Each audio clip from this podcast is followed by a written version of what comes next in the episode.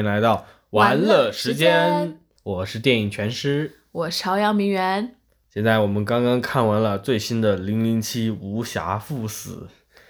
然后为这个片子，我们还专门把丹尼尔·克雷格之前的四部邦德电影都看了一遍，所以整个五部曲下来，到目前为止相当于完成了一个 cycle。对，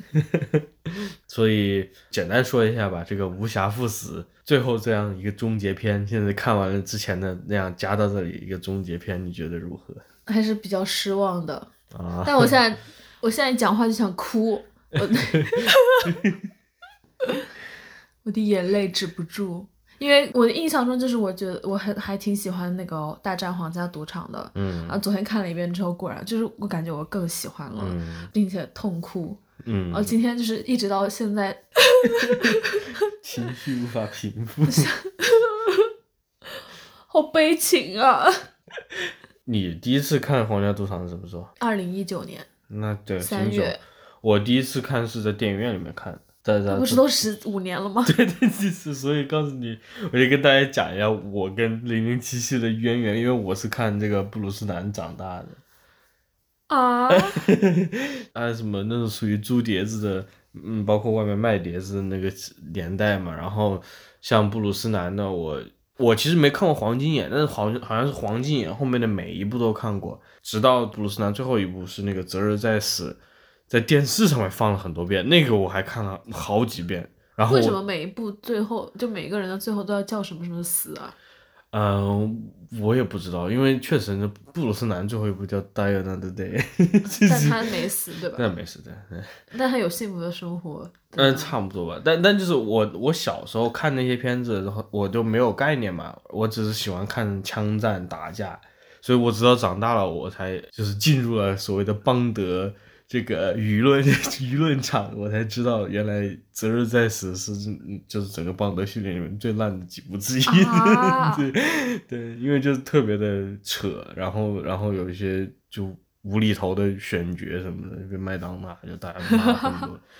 可是大家很爱布鲁斯南啊，因为后来公布丹尼尔他是新邦德人选的时候，他被骂死了。对，我觉得倒也不是说大家都喜欢布鲁斯南，就更多就是大家更习惯这种呃这种绅士风，就是你其实 Dark, handsome and tall。对对对，tall dark stranger，就是这个你从你看康拉利到那个布鲁斯南都是这样的形象，包括罗杰摩尔，虽然对有有理有气，但也是但也是那个更加优雅一些嘛，用这个词优雅一些。但是就克雷格一上来宣布这是一个全新的时代，其实这个就是我觉得还是挺值得一说的，因为我现在把那前面的几部看完了。他这个系列电影里面，我怎么说呢？可以很很明显的看出一些时代的印记。这毕竟克雷格从这个什么零六06年年对到现在二一年这十五年之间，整个电影界也发生了很大的变化，风潮什么的。什么变化呢？就《皇家赌场》和那个《量子危机》的话，又很明显的受到《谍影重重》系列的影响刺激，可能都不能说影响刺激，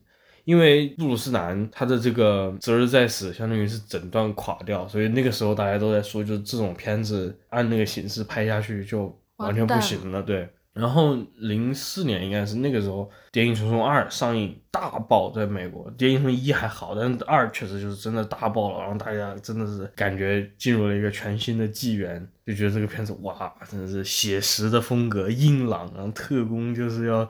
雷厉风行，不要跟你扯这些东西，更不要要那些什么高科技的小玩意儿。嗯 这些其实都是很多都是有邦德自从这个康拉利后期以来的一些标配嘛。所以到皇家赌场，然后到这个量子危机里面，这些元素就完全就是可以想象一下，他就把它波恩化了，电影重重化了。对，我记得当时看《谍影重重》的时候，因为我也看了《碟中谍》和《邦德》，嗯最后接触的是《谍影重重》，一看那个感觉就很不一样，因为我觉得波恩就是一个那种可以混入人群中的那种间谍，就他不是那种耍帅类型的。嗯，如果说你你要想象一个真实生活的间谍的话，你，大最能想象的，都这么说，对对对，肯定就是波恩那种样子，他就是很一看就是很聪明，然后很可以 blending 的嗯那种嗯类型。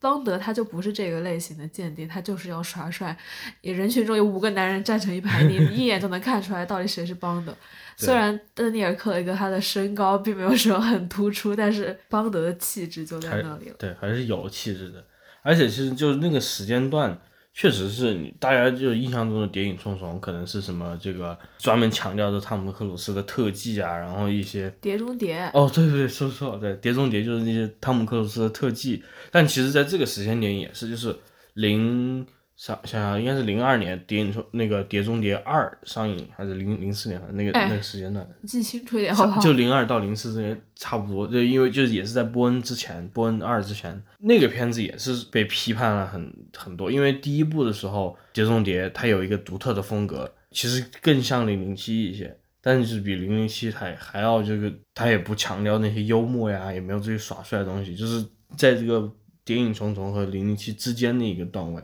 这是《碟中谍》当时的定位。然后，但是进入《碟中谍二》的时候，吴宇森一来搞这些花 活。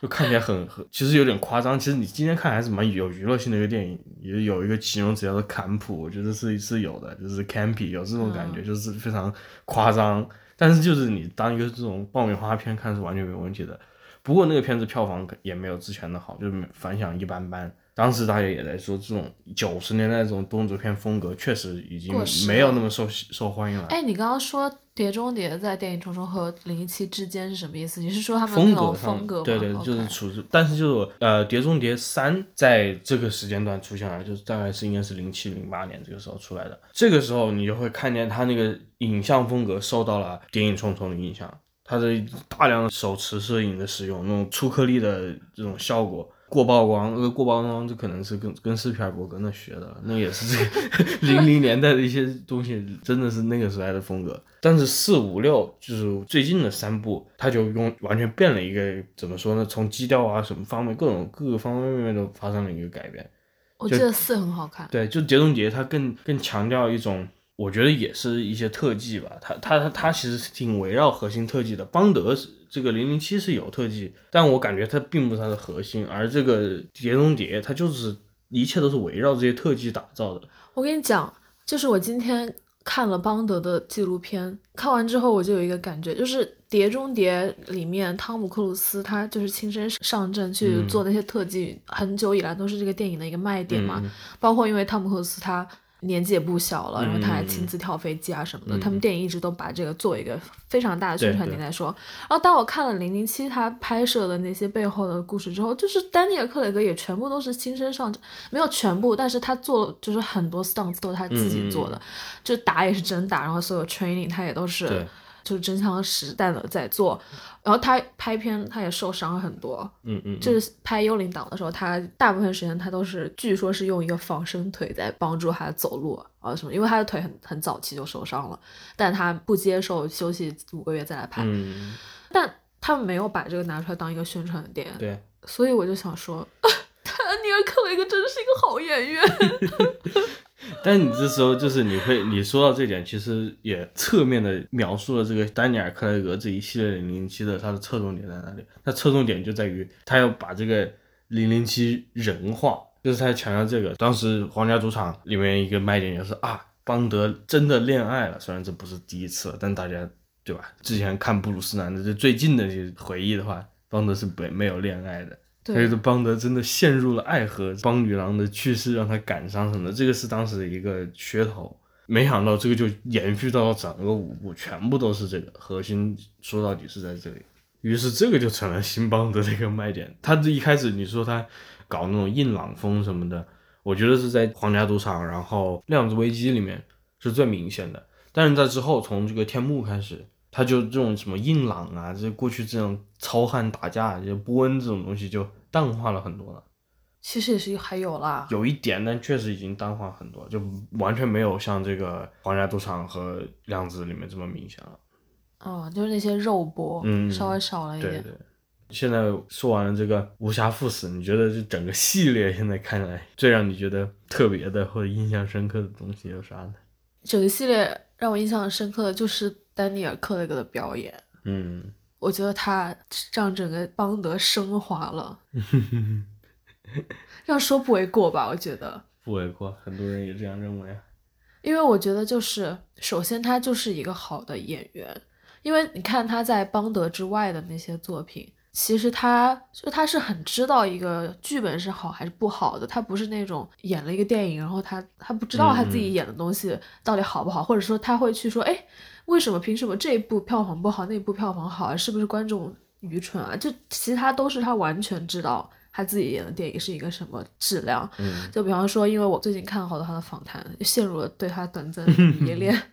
然后他就会觉得，就《皇家赌场》出来的时候，那个特别受欢迎。其实他是有一点疑惑的，就是他说这是一个 good 的电影，嗯但为什么大家会被被他那么疯狂？其实他也有有一点不知道，就是就说实话，《皇家皇家赌场》它不是一个什么特别好的电影，就是它是好看的电影。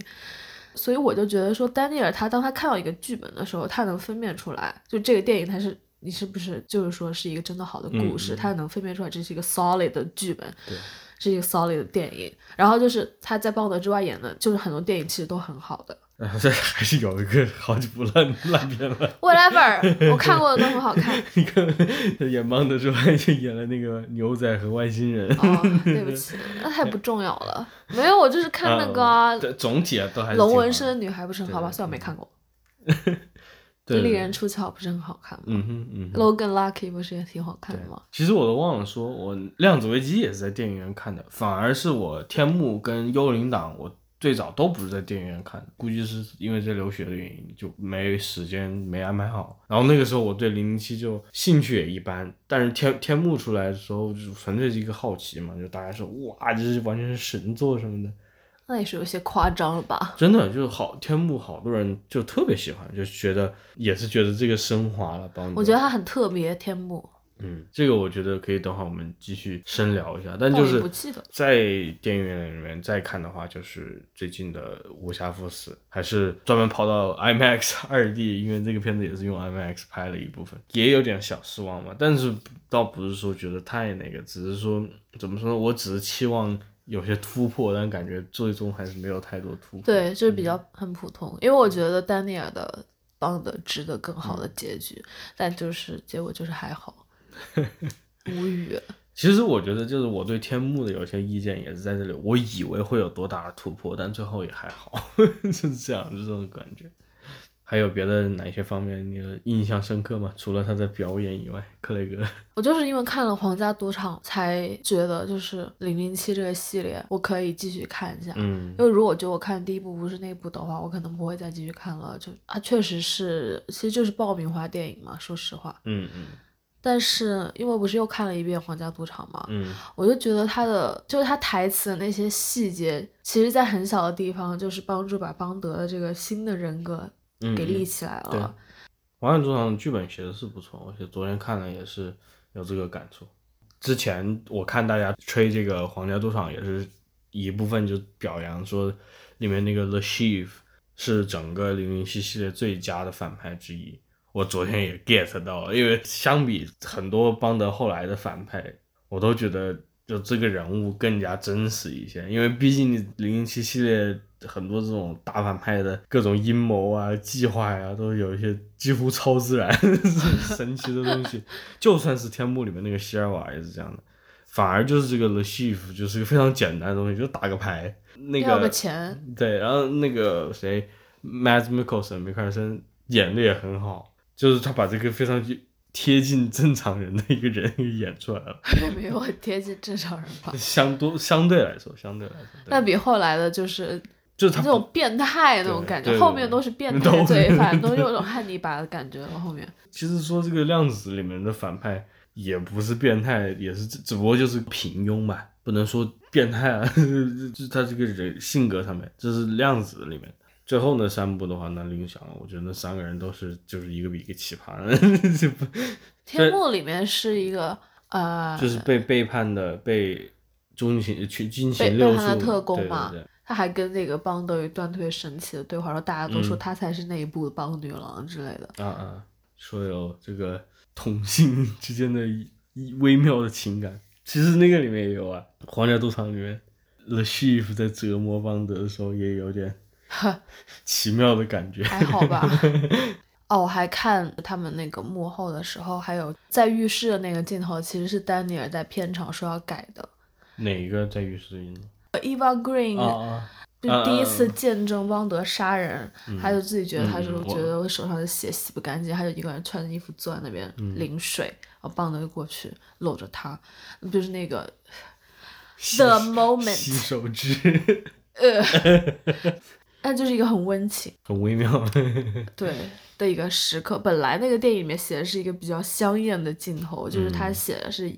他穿着内衣，然后邦德从走过去抱着他，然后丹尼尔在片场就说他他说他不觉得这个时候他们会把衣服脱掉，于是就改成了这个样子。你不觉得就更好吗？更符合对，他塑造这个邦德。其实我看完这呃最新的三部之后，倒不是说前面两部，就最新的三部之后，我觉得对我来说最耐人寻味的一点，就在于从天幕开始，这些这一系列电影都好像在说，就不确定丹尼尔·克莱格会不会回来演了。天幕没有吧？有天幕也有，天幕也有，那个就是他他就说，你看这个呃，Judy Dench 也退了，军情六处也炸没了，这整个又是一个感觉新的轮回开始了这种感觉。然后幽灵党也是，那那个军情六处楼都没了。最后，哎，邦德还有一个就非常象征性的选择，你是要选择这个雷亚塞杜，然后去过一个正常的人的生活，还是回到那个 M 身边，成为变态大间谍？然后他选择了雷亚塞杜，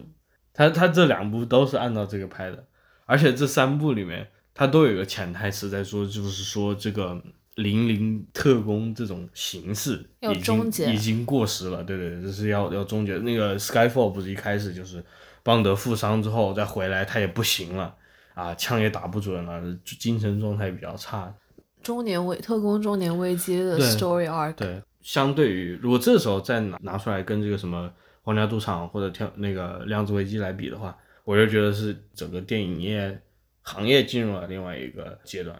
因为这时候波恩也不吃香了，大家就是波恩这个系列一是就是完结了嘛，差不多也完结了，后来这些模仿者看了之后，大家这个也审美疲劳了，于是乎这时候在这种特工电影再往哪里走？你看这个这个天幕的导演这山姆德斯，他就找到了一个新的路径，他就说我要哎，我再把它成人化一点吧，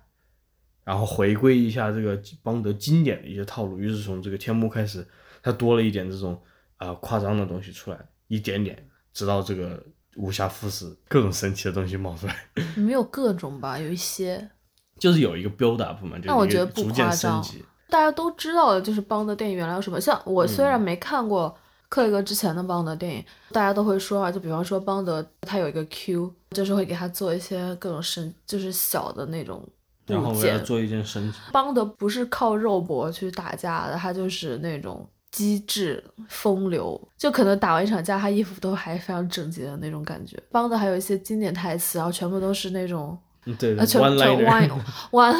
哎，怎么回事啊？他们拍皇家赌场的时候就觉得说要抛弃原来的，不是说抛弃，就是要从原来的那种模式里面走出来嘛。嗯当时丹尼尔就说，他觉得就是这种 one liner，它不是一个场景，它只是、嗯它只能说你要把这个场景已经做好了，然后你整个张力已经上去了之后，这时候你再出现一句这样的话，它才可能会成为一句经典台词，而不是说你你就要讲一个经典台词，它就会变成一个经典台词，这是不可能的。嗯，所以说他们前面走出了这个套路，并且走的还可以，至少皇家赌场是可以的。这个回来了，那还回来，所以 就是又变难看了，但无所谓，反正他也不演了。他那种内在的忧 anxiety 那种焦虑，就关于特工身份的丢失，其实也是他这个系列电影的这个整体的一个焦虑嘛。就我就是再回到刚才说的这个最后三部，从天幕到呃幽灵党到无暇赴死，三部电影都在讲这种现代的间谍失去了它的作用，哎，他们原来这个政府才是坏的，就是本国的他们的军情六处才是有问题的。留下一一个又一个遗产，然后邦德必须要想办法去相当于收拾一些臭篓子。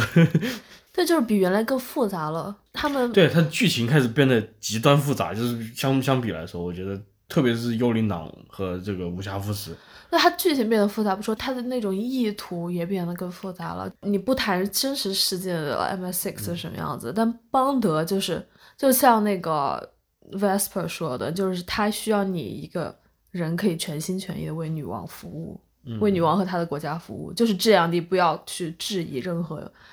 权威，嗯你只要服务就好了，因为他们需要的就是一个你这样的人。但是到了后面，就是邦德他会思考自己这个身份到底是在为什么东西服务呢？那这个东西是原来的邦德不思考的。呃，我倒觉得还好，我倒觉得倒不是邦德本人在思考，就是影片想要观众思考。但是我觉得他所你所感受到这种复杂，是影片本身的一个混乱，他并没有一个很好的思考。他一方面他就是有一点左右为难，摇摆对对他他一方面他又展现啊这个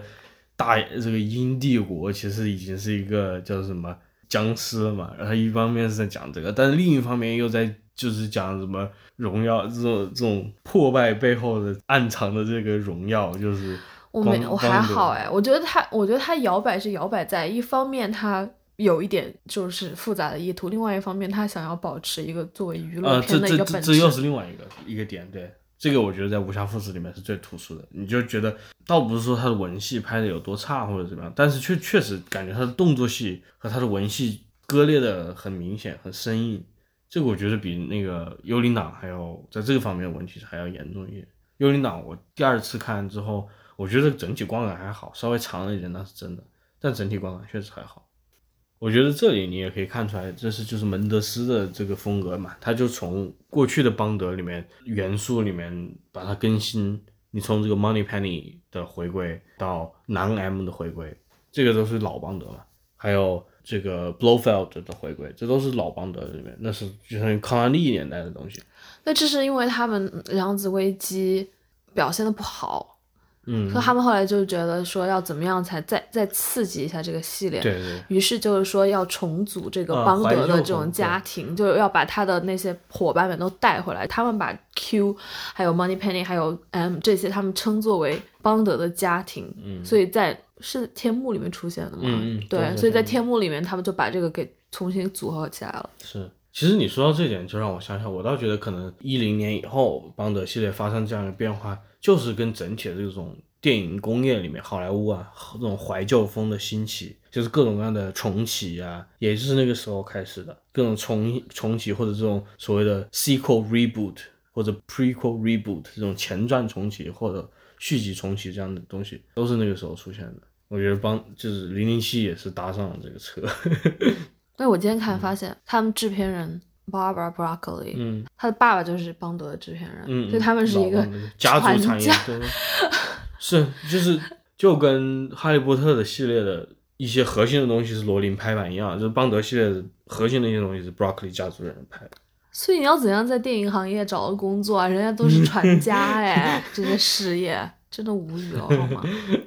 虽然我觉得他挺有眼光的，他看中了 Daniel Craig 来演这个零零七。其实你看那个什么量量子危机，我觉得它是在一个这种临界点，因为它是把这个写实推到了一个什么境界，就是说我不仅要那个打的风格，我要像伯恩，我也像伯恩一样，我要讲一些现实世界的政治。他于是就还把它设定在一个非常具体的一个国家，然后非常具体的这种呃英美的这种帝国主义的渗透，哎，但他后面的邦德不也都在很真实的国家吗？是英国，这 后面的邦德就并没有有啊有，啊，就就他们没有参与国际对对，政治。它它不对，他其实是个去政治化的东西，因为你看这个叫什么天幕，他是回归英国讲自己的这个事情，然后再从这个 Spectre 开始，你只能说去国际政治 好不好？你一个特工，你怎么可能去政治化？这这是他他电影试图在做样，他客观上不可能去政治嘛，但是他是他的这个意图嘛。漫威的电影也是在去政治嘛，那是肯定的。但因为他不想要这些东西去影响大家观看，我觉得量子危机其实就陷入了这样一个，就是他要把那个时代的这个写实，零零年代后段的这个写实给贯彻到极致，于是他还真的去讲真实世界相关的一些政治，虽然讲的不是很好。于是你看后面的邦德就再也不碰这些了，偶尔提一下，但不会以这个作为一个剧情点。他们拍这个时候特别搞笑，是编剧大罢工，嗯嗯，所以他们在没有剧本的情况下就已经开始拍了。或者剧本没有改好，没有改好对对后来他们说编剧又把剧本交了，然后交完之后第二天又去外面抗议去了，嗯，所以就是经历了一些很多波折。对。但我觉得如果这个故故事骨架还是这样的话，我可能还好不到哪里去。哎整体也是这样的。我觉，所以我觉得像邦德作为一个，就是它是一个商业片，最重要的还是我不知道，就是它，你就你抓住一个商业片该抓住的东西就好了，就不要想着去搞什么深度或者是复杂。比方说《皇家赌场》，它嗯嗯，它只是怎么说，就是很好的塑造非常 solid 物的。人物，对，对他就有这个。后后面后面都不能说，就虽然大家说天幕有，但我觉得也还好，比不上对，然后《皇家赌场》是真的很 solid。看到后面的邦女郎，我就会很觉得很失望，因为他们都没有 Vesper 那么好。不是说她是最漂亮的，或者嗯是最、最好的，而是说她的人物就是很很吸引人，而且他们是对，真的就是把这两个人物给立住了。所以说，你拍一个像《零零七》这样的电影，并不需要你变成拯救大兵瑞恩，而是你要把它作为一个这种类型的电影拍到一个嗯最好就行了。Which 就是 塑这造这也是一好几个人物。这种天时地利人和，因为那个你看《皇家赌场》那个导演马林坎贝尔，嗯、他拍黄金眼也没啥什么人物，就他拍其他片子这烂，他他他履历里面烂片太多了，就这不是一个呃怎么说呢很稳定的一个导演。你像包括这个像门德斯，强如门德斯，高峰也是在天幕这个程度了不得，所以到我觉得你真正能够立住人物是个很难的事情，里面很还有一些这个机缘巧合的因素在里面的。我觉得后三部就是最近的这三部邦德里面的人物就，呃，总体来说都没有，也不能说他们没有试着深挖，毕竟这个雷亚塞都的角色，他们确实也是下了功夫的。但因为整个影片风格发生了变化，它的侧重点发生了变化之后，它不仅仅是在猎人物嘛，它还有很大一部分其实在怀旧，想要 又回到刚才说的，就是在这种帝国的毁灭之后之中有这样一个屹立不倒的形象，他在讲这个东西，变相的把邦德重新神化，所以他有这样一个内部的一个冲突。他一方面他哎，他想延续之前皇家赌场这个好的传统，他说我要讲一个更有人性化的故事，但其实他是在讲邦德神话嘛，符号化，他就是一个，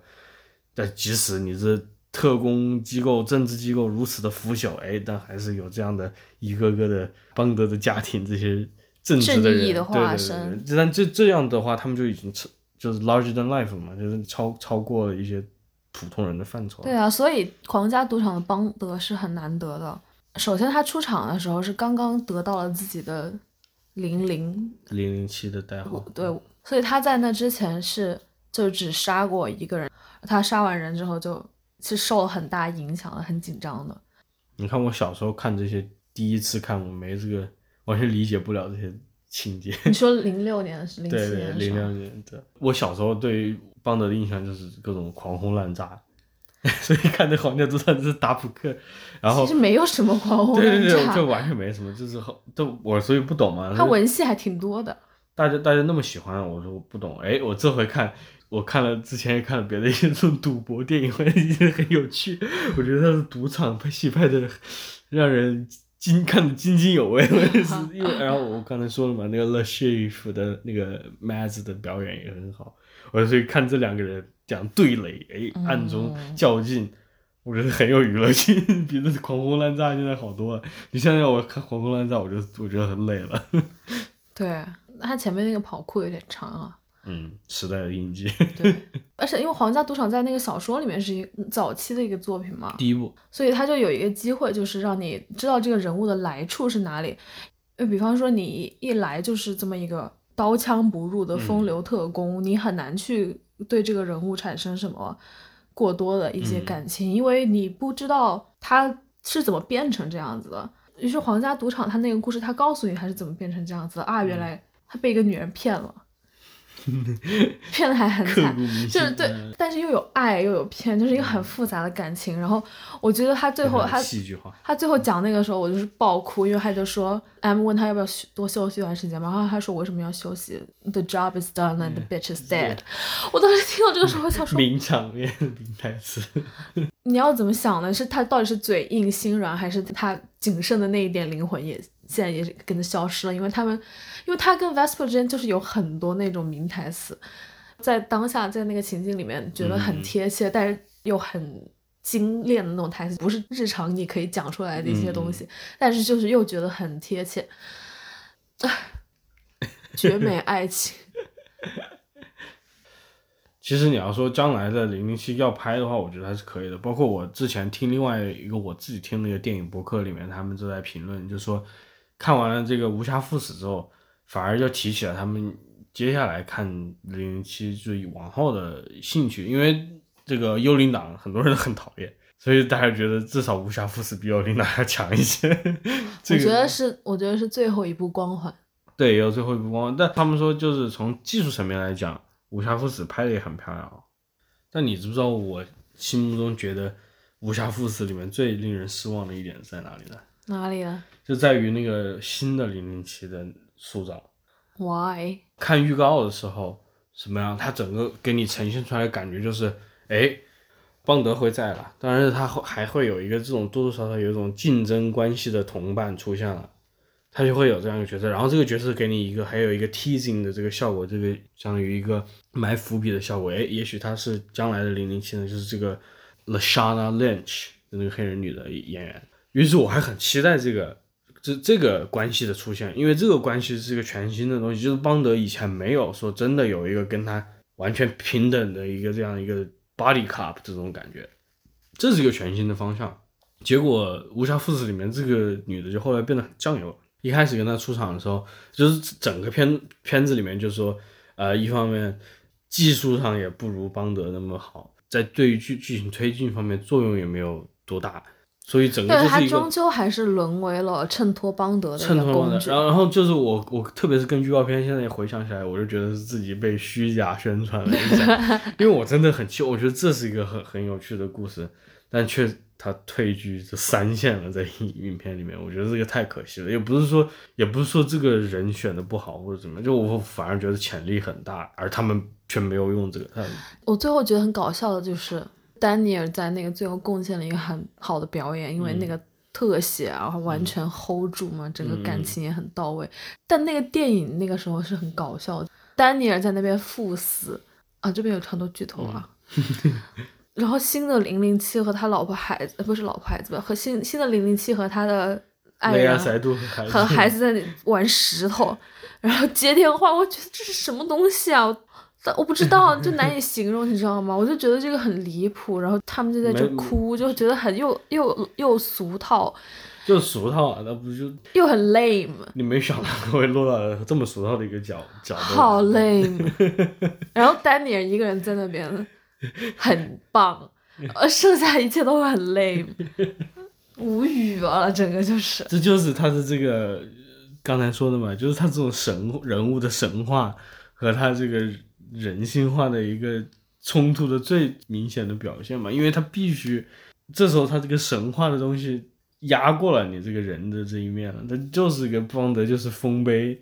你看丰碑，你就我觉得 Daniel Craig 看到这个剧本应该挺无语的。唉 我也我不知道他最后的剧本是怎么样，因为因为他们邦德系列的这最后这几部剧本都好多人在写，所以谁知道是到底是什么一个过程？Daniel Craig 做了一个呃事情，就是他在定稿之后又找了那个 Phoebe Waller-Bridge，就是来帮他们改改伦敦生活的人那个我知道，对对，来帮他改嘛。所以就说里面那些可能幽默的片段，就好多都是他加的，他改出来的幽默吗？不记得了，我不记得我就有笑。就就是他的一些 one liner 之类的，可能是他加的。也我也不知道那个阿纳德阿玛斯的段落是不是他加的。嗯，很割裂，这个电影怎么感觉？对就是有一些精彩片段，有家剧无家章吧，可以这么说。嗯嗯，就是它有有一些还你觉得看的还挺开心的片段，然后完了之后，但整个电影确实是效果是啊，很一般。有一丹尼尔有一些精彩的表演的片段，然后有一些有一些出彩的角色，有那么几个出彩的瞬间。瞬间，然后整个电影就不行，就是这样。其实网上我看的那个有个评论就挺搞笑，他说看影片前四十分钟的时候，Where is Anna de Armas？中间二十分钟 Anna de Armas，然后接下来的一个两个小时，Where is Anna de Armas？就是对，很莫名其妙。我很少看到电影有一个人就这样，就是像一个像一幕戏一样，出来还有个 entrance，走了之后他还有个 exit，然后但他就真的就是这样，然后就消失了，就 嗯嗯，有点但但不是不是说就是他后面没有好戏了，因为我我跟那个我听的那个播客里面的呃 reviewer 的感觉也是一样，就是他们在树林里面那段戏还是挺不错的。后来但但我不记得了什么东西啊？就是他们追车嘛，追到那个树林里面，在挪威还是哪里？他去接了那个雷亚塞哦杜和小孩，哦哦把他们放在雾雾蒙蒙的，放在树林子里面。那段还挺挺有意思的。包括其实最后的，呃，在那个地堡里面有一段动作戏，我也觉得拍的很好。但就像你说的，就是片段而已了。总体的话，这些东西没有很好的串起来，然后中间有一些很漫长的东西，它很多东西要收尾嘛，他把那个 blowfield 要给你收尾，他还要给你把这些哦，那个 Felix 的这个故事也要给你收尾，他整个给你来一个大收尾，还有这个犯罪手段也真的是病毒看着整一个无语。那就是进入了这种经典邦德嘛，给你来一些科幻的东西出来了。好的，没事，还有什么？我们会一一直拥有皇家赌场。还有什么最终的评语？推荐不推荐大家去看？推荐大家去看《皇家赌场》，态度很明确。对，我觉得这五部确实可以连在一起看。真的，我估计他们最早拍《皇家赌场》，没想到他会变居然成一可以个剧长剧情的系列。迷你剧。真的是迷你剧，这个倒是前所未有的。你这过去的梦都没有这样子，他从来没有这么。不过我有一个很震撼的，我有一个发现，在我看，因为我不是最近疯狂的看他的访谈，还有一些电影的幕后嘛，不管是拍《皇家赌场》还是拍《幽灵党》，就是很多都是真拍。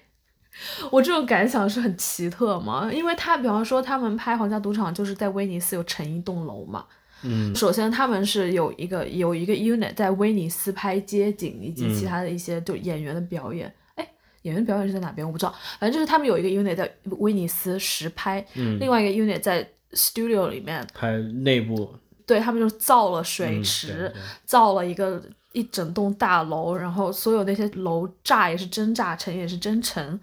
然后所有演员在水下的东西全部都是，就大家一整个就十几个人、二十个工作人员全部沉在水下，然后全部都是实拍，然后所有楼也是真塌，火也是真放，因为我没有想到邦德是这么真的，在现在这个年代，你还能去实拍的电影其实已经不多了，因为我们嗯特效大片是看的太多了嘛。我那一瞬间就体会到了。动作 片的那种真谛，就是你还是要真打，你演员还是要你你是邦德哎，你不能说我就只是我耍帅，stunt 全部都是 stunt 在演。嗯。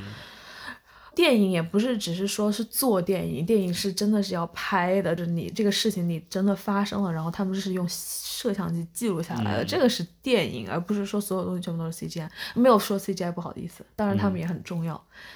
但就是说我没有想到零零七有那么多的部分都是拍的，然后比方说他们幽灵党那个前面那个长镜头，嗯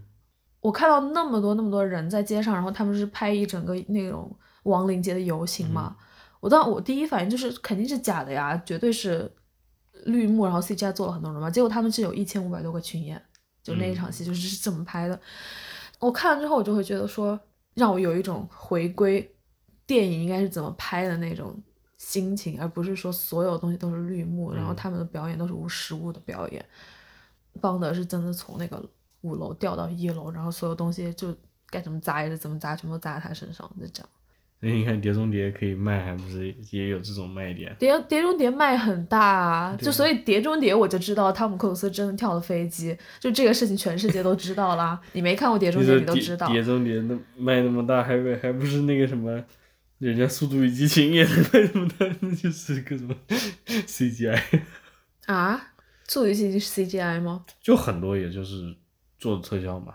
他因为世界那个《速度与激情》后来也是越来越夸张了，就不可能现实中不可能科幻片对科幻片了，对。你听我讲的时候，嗯零零七比起来是不是很真？嗯哼嗯哼，其实我看的时候我都有在注意嘛，那个威尼斯的那个，你一说我现在想起来，因为他炸的那个时候我就在看，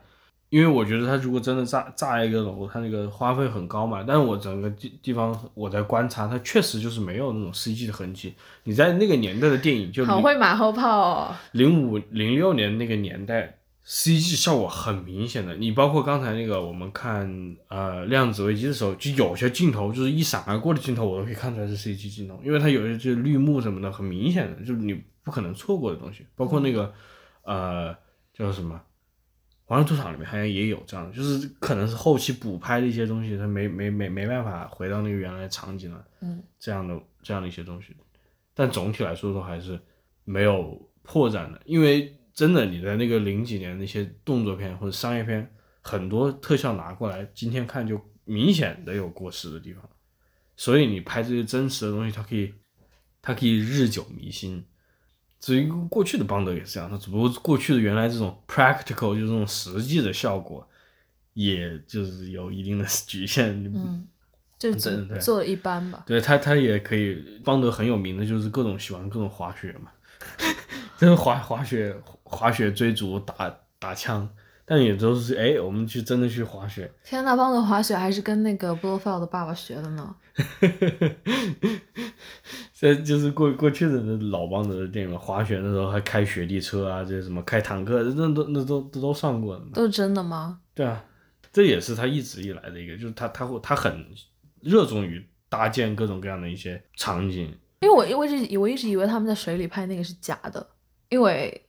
那个就没有特效，就是因为 Eva Green 眼睛睁那么大，我不相信一个人可以在水里把眼睛睁那么大，演员的什么那个素养嘛。所以就很佩服啊，而且还挺感人的，因为他那个楼不是就淹水嘛，整个淹水，你看他们拍摄现场就是各各种东西是真的就是炸掉了，就是破了，然后水就渐渐漫过那个机器，然后大家工作人员就站在水里面，所以人家电影工作我就会觉得这，我就觉得真的太难了，就是一就我就觉得导演好厉害啊，因为你想想你你你还同时会分好几个 unit 在全世界不同的地方去嗯。拍戏，你要组织这么多人，然后那也不是一个导演在组织，就不是一个导演嘛，就你比如说你导演下面还有三个副导演，你会觉得 producer 好多 producer 这种，片场真的是乱死了，而且你就是一个一个地方出错了，全部几百个人都等你，然后你就是要统筹这些事情，我觉得哇太复杂了，拍电影真的是所以电影梦马上碎了。一个好的制作团队比什么都重要。比如说电影整个 crew 里面，除了那种技术工作以外啊，协调性工作里面，好的 PA 你什么都换不来，就是 production assistant。可是 production assistant 不是很小吗？like 他们会有呃，几在在百个，在国外不是，就是他们会有不至于几百个，但是会有呃十来个这样的。但是就是人家很会做事啊，人家就是哎知道什么时候该叫演员了，知道什么时候什么时候什么事情要走，就像你说的嘛，你一个地方出，倒不是说一个地方出错，很多人等，他有时候就是一个地方等，下个地方也等，对对对才这样就就是是就是没有协调好，就会让整个片场显得非常对就是停滞和低效。PA 就好的 PA 就他们都很清楚一天的流程是什么样的。就是如果这个非常专业的剧组的话，他什么东西他基本上时间的控制的比较好的，所以他就哎这个事情完下完了，他可以马上接着做另外一个事情。拍电影真的太难了，嗯我只能说 太不容易了。所以你的制片团队出了问题，就于是就出了这最近那个新闻里面的片场打死人的情况。就是那时候，就是他们那个片场为什么出这问题？因为他们就找了很多这种外包了很多非工会的人员进来，然后他们里面那个负责枪械的是原来一个就是老枪械师的一个女儿，资历并不很怎么样，但就因为凭着家里关系进来了。所以就是他的工作失误在哪里呢？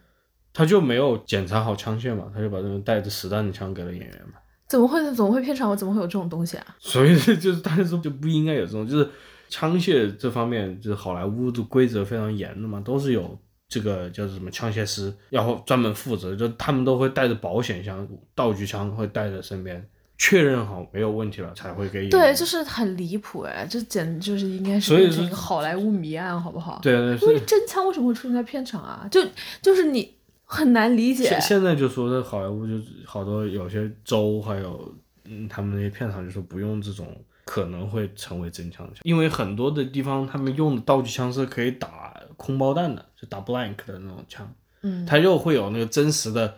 冲击力哦啊、你你演员有时候要演那种强调那种现实主义的写实的话，他必须要有那种后坐力的东西，你要出来，你不可能手在那抖啊抖啊。好可怕哦。规范的电影制作 比什么都重要。然后我们在这边指点江山，好厉害啊！这大道理又没有错嘛？这这规范的片场，这这没有人可以反驳这一点。那要不最后就五部，克雷格排个名，从后到前，从为什么从后到前排不了。啊，那不一二三四五也排不了。第一名是皇家赌场，第二名是天幕，啊，后面三个随便吧。好吧，我第二名我都选不出来，天幕还是不错的。我我可能真的，我第三名可能无暇赴死。我我真的可能得重新看一下天幕，因为我我对他印象真的很一般，因为天幕里面那个反派的那些计谋啊，那个东西就真的太夸张了。然后然后我觉得天幕的第三幕很精彩，而而且我觉得，我觉得天幕前面那些就是关于邦女郎的一些东西，就完全走了一个倒退的路。现在有邦女郎吗？有啊，有一个就是说，就是那个女生跟邦德 认识不久，然后死了的那个，跟邦德什么？认识不久，哦，我很多女生跟邦德认识对，不久就就死了。就这样嘛。但就是他整个就感觉倒退了。不，我克雷格的邦女郎，她每个电影里面都有两，不是不是每个都有两个，但就是经常是有有一个主要的假邦女郎，有一个真邦女郎，然后假邦女郎就是跟邦德认识不久，而且非常花瓶，非常的就是回归原来的那种邦女郎的感觉，然后很快就死了。然后另外有一个真的邦女郎，是他们真的想塑造的一个比较强的一个女性角色，然后就是这个才是真的邦女郎，然后另外一个就是很倒退，对，天幕里面尤尤为如此。好的，嗯我第一现在也会选赌场，第二的话，我不知道，我可能真的是天幕跟无暇赴死里面二选一，甚至我会把幽灵党也放进来。幽灵党我其实现在就是不差，就是有点长。嗯，它的这个就是文武的这个融合，我我觉得比无暇赴死好一点。我觉得我选无暇赴死可能是因为它是电影院看的，嗯，效果好一些。对，幽灵党我觉得那个最后那个反派不太好，不太行，为什么呢？就太太卡通了嘛。我以为会多一点复杂的东西，可是他的表演还是不错的。表演的不错，但总体来说还是有点卡通。就是包括从动机上啊，到他选择的这些手段上啊，就相对 我觉得他在《无暇赴死》里面，他通过仿生眼给他的呃那个党羽们开会，我真整一个那个还是很酷什么东西，那个我还是 OK。我这是当场摘下眼镜，想说这是我真的在看到的东西。就是这这种东西，我觉得还是足够有戏剧化呀，什么还是蛮有趣的啊。那我我不反对这样的，反正是公认量子危机最差了。看吧。但啊，是我它有一个优点就是它很短，对它很短，但我我也没说它是一部不好的电影。那就是 OK。对对，这五部里面都没有哪一部电影是真的就不好的电影，我觉得这个还是那没有办法，就是丹尼尔·克雷格就是很棒。你现在可能要我回去再看那个《择日再死》，我也会觉得啊，这什么玩意儿，垃圾东西。我跟你讲，就是我我看完丹尼尔·克雷格之后，因为我小时候也是有这个刻板印象的，就是我也觉得布鲁斯南就是邦德。嗯虽然接触的不多，但是他因为他确实是一个国民 IP 嘛，就是英国的国民 IP，然后在全世界都特别有影响力。然后布鲁斯南确实也是中年妇女杀手，然后大家都觉得就是那种风流倜傥的样子，就是邦德的样子。我小时候也是这么觉得的。当他们 cast 了克雷格之后，他确实是其貌不扬，就你看他的照片，他真的是其貌不扬。然后我小时候也会觉得，哦，这个人凭什么是邦德？长得很丑哎。然后你说要吐吗？对呀、然后现在当我回头看，然后当他们的制作团队还有克雷格，就他们提到这些事情，就是说全世界人民是如何攻击他的，是如何说他不配，然后就在他还没有任何表演的时候，是讲他是一个 blonde blonde，然后又很丑啊，然后又没有名气啊。当所有人都在攻击他的时候，他是怎么样埋头，然后拍出了一个电影，然后让所有人都闭嘴嗯，的这种感觉。励志故事。就还挺励志的。而且当你看完他的邦德，你再回头去看布鲁斯南，我没有要攻击 前辈的意思，但就是布鲁斯南真的就变很油。确实，我看黄金眼，我都觉得，我现在最近他就是很油。应该是去年吧，还是前年，我真的去看了黄金眼，我就真的看不下去，就主要是电影制作方面有点过时了。这个人九十年代那种枪战拍的太太假了。就因为我今天又看了一下黄金眼的预告片，他很帅，就是黄金眼他是他的第一部嘛，嗯对那那个时候他也还算年轻嘛，然后就是确实很帅，但是就是很油。而我觉得丹尼尔·克雷格的眼睛特别的引人注目，就是我看那个纪录片，他们有啪啪啪啪啪摆一堆他的杂志封面，你很难忽视他的眼睛，就是非常的突出的那种感觉。短暂的迷恋 会过去的。退休当侦探了，专心当侦探。他那个演的很也很好啊，很幽默，我觉得他很有喜剧天赋，你不觉得吗？嗯哼，那个 Logan Lucky 也很好。对，那他现在就是他现在真实生活中有点真的有一种爷爷的感觉。就好成为新波洛 差不多，那就到这里。我要哭了，无法说再见。那谢谢大家收听，拜拜拜。